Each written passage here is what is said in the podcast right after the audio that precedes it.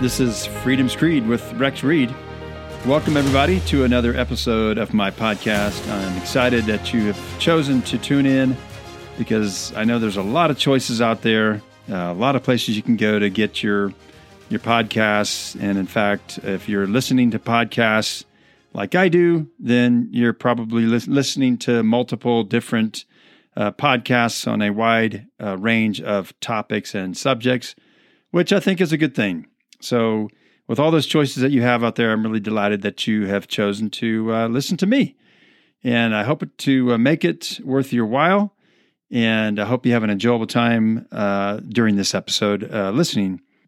This podcast is dedicated to talking about an array of issues and concerns uh, that I want to talk about, and uh, I don't want to ever have it be sort of a cookie cutter or pigeonholed. Uh, I want to be able to to talk about those things uh, that are important to me and that uh, don't always necessarily revolve around freedom and liberty, and they certainly won't always be of a serious nature. Uh, they will at times, of course, but uh, like today's episode, I'm going to safely say that it's on the lighter side uh, for sure, and I think you'll see that as the uh, as the episode unfolds. I've chosen to call this episode The Growth and Progress of Human Beings. Uh, we have recorded history of probably five or six thousand years old, and depending on uh, what you subscribe to in terms of uh, how long the Earth's been in existence and all those kinds of things, that's fine. I'm actually not going to get bogged down in that discussion, but I do want to speak about how we have progressed as human beings in, say, the last five or six thousand uh, years, and maybe a little, a little more, give or take.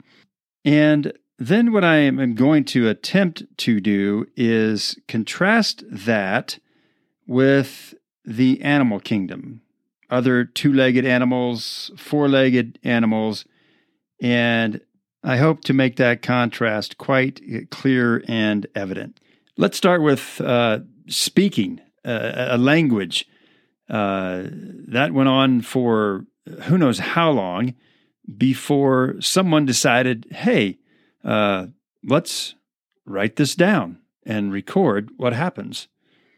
The written word was all that we had in terms of any significance with respect to uh, history. So let's look at some of the other things that mankind, that human beings have done. You could say that certainly travel and exploration were significant pieces of the puzzle, though the travel was conducted on foot or with some sort of beast. Uh, look at, uh, over time, how there were myriad inventions, the printing press, uh, the development of penicillin. Uh, shoot, the idea and understanding that you probably should wash your hands with soap and water if you're going to operate on someone or going to do something that involves somebody's health. Uh, look at uh, how transportation evolved from walking or running or using beasts to automobiles, to ships, uh, air travel, even space travel, the incredible inventions that mankind has, that we have witnessed uh, in our time, the the idea of innovation. Uh, there are so many things that have been invented in our time that have made our lives so much easier. Uh, we we find ways to, to make our lives more bearable. The microwave oven, for instance, uh, opening your garage door with a button uh, as opposed to, oh, geez, I got to get out of the car and open the garage door. What a pain. Uh, just looking at the last one hundred years, the, the way that our lives have been improved Uh, and made simpler. Uh, we didn't have to, or, or we don't have to go out and and cut wood to make a fire just so we can eat. And we and our forebears did this on a daily basis, uh, and it was a part of their their really and truly meager existence. They had to work so hard from sun up to sundown just to survive, let alone thrive. So uh, these things to me are just incredible. We, I can't imagine living at any other time of the Earth's existence. Uh, imagine for a moment, and I'm sure you all have, uh, living fifty years ago, one hundred years ago, two hundred years ago, and the way that uh, life has uh, become so much easier uh, in the wake of all of these uh, various inventions and creations and things that we have learned how to do that have benefited everyone, and not just a few.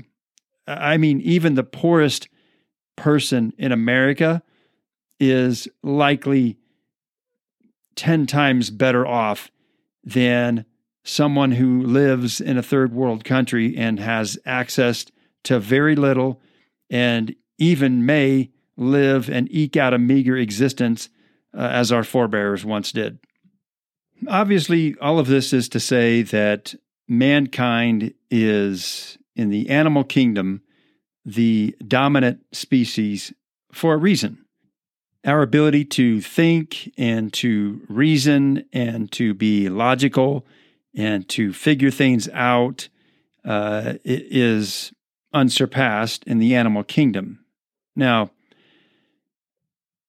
it goes without saying that, of course, there are a lot of negatives that have transpired over time because of that ability to reason and to be logical. Uh, sometimes, uh, and this goes without saying, but I'm going to say it anyway, we haven't been the most logical or the most reasonable species, to be sure.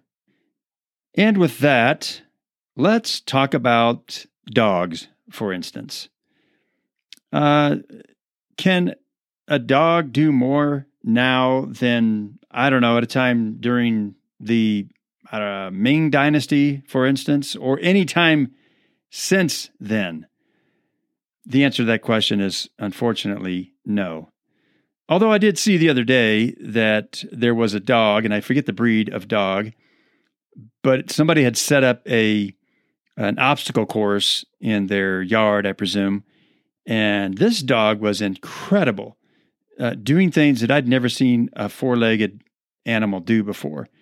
Uh, it, it was brilliant. It was it was cool to watch. It, it was it captivated me. I watched it two or three times, showed it to my wife. She thought it was amazing as well. But when the dog finished, he didn't say, "What'd you think? How'd you like that?" He probably just kind of said, "Okay, uh, where's my treat? Uh, I'm hungry. Reward me." He had no more sophistication than to do what he did, impressive as it was. Uh, let's take a look at, um, uh, I don't know, apes or monkeys, any of these uh, species of primates who are man-like or human-like like in their resemblance to human beings. They have arms, legs, two ears, two eyes, a mouth, and so on, just like we do. But that's where the resemblance really kind of stops. I mean, we sent a chimp into space, for heaven's sakes, and uh, I'm pretty sure that if the chimp could have told us what he thought about that, it probably would have sounded something like, "Oh, no, you're not going to get me to do something that you yourself are not willing to do," and probably would have cursed out his handlers, to be sure. Let's move on to a four-legged uh, variety. What about cows? Uh, I grew up uh, for a part of my young life in the country, most of my life in the country growing up. And for a time, we had cows, uh, dairy cattle, and we milked cows. And I can say for sure that cows have got to be some of the dumbest animals ever. And I'm pretty sure they were just as dumb at the time of Moses as they are now. There's been no significant uh, evolution with cows, the poor things. Now, you might be saying, well, what about dolphins? They're cute, and it looks like they're smiling all the time. They do incredible things, and mankind swims with the dolphins. But there's one question I would ask. Can they speak any human language? Insofar as I'm aware, that'd be a big no. I can see it now. I'm going to get all these different sort of uh, upset people, I guess you could say, thinking to themselves, well, how dare he talk about wonderful, beautiful dolphins? They're just the most docile creatures, and they protect us from sharks. They're just the most wonderful creation. But it remains, they still can't speak our language. Moving on, so I don't get in any more trouble from all the dolphin lovers out there. Little secret, I like dolphins too. What about cheetahs? And I have no firsthand knowledge of this, but can a cheetah run any faster today than when they first arrived on the scene, whenever that was? I don't think so, but again, I don't have any factual knowledge to back that up. Now, I could continue with this uh, exercise, but I will spare you uh, any of those details. And besides, you can research this yourself, because as I've said before, I'm not a spoon feeder. The bottom line is to point out this critical fact, and that is, essentially, animals can do no more now than what they could at the time of their beginning, and again, whenever that may have been. And I'm not going to get into a philosophical discussion on when all other animals came into being. I have my own beliefs in that regard, and I'll leave it at that for now. I will say this, though. We should probably consider ourselves very lucky that apes, lions, tigers, other extremely ferocious carnivores uh, can't reason, because if they could, as I said, we'd all be in a lot of trouble. Uh, we might end up being the ones in the cages uh, awaiting mealtime for them if they knew how to reason and to figure out that uh, they might be able to get a better deal if they had the smarts for it. But thankfully, uh, they weren't created that way, and I, for one, am very happy about that. So here's a modification to what I have just uttered. I'm aware, like most of you are, I'm sure, that there have been Uh, chimpanzees, for instance, and probably other species of animals who have been taught certain, shall we say, humanistic behaviors. And then what I'm thinking of with the chimps is that they have been taught how to sign. So in that way, they are able to, to comprehend objects or things on a very rudimentary uh, sort of scale. So, yes, they can and do those things and be taught to do those things, but by no means is that the norm.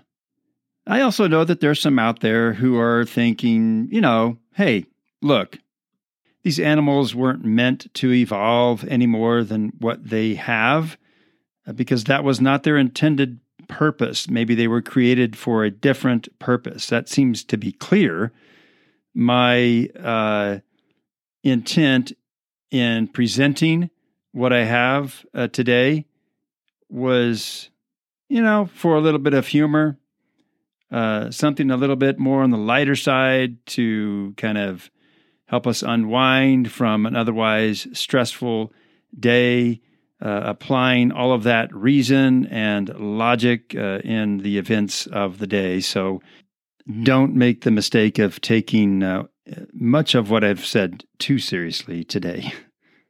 I will say this also, that I've seen the videos of dogs barking or howling in such a way that they are mimicking the sounds of their owners. And what about the various species of birds that uh, have incredible talent for uh, speaking and not just mimicking the sounds that they hear, but again, actually mimicking real words? Uh, it's all very uh, cute and it's all very funny and adoring, but the bottom line is this. I guarantee you, none of these animals have any idea what they're saying.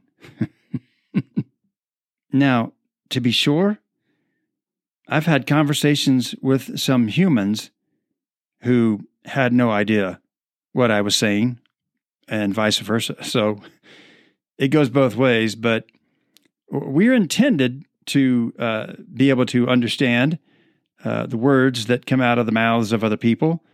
But it uh, it doesn't always work that way, um, unfortunately. So there are times when, uh, I guarantee you when I was younger, that I wished I would not have heard the words that came out of my dad's mouth because I knew I was in some big trouble uh, based upon what I was hearing. So again, uh, seems to be a recurring theme with this episode. That's probably something for another time. So sorry to whet your appetite and then uh, pull the plug, but uh, that's what I got to do right now.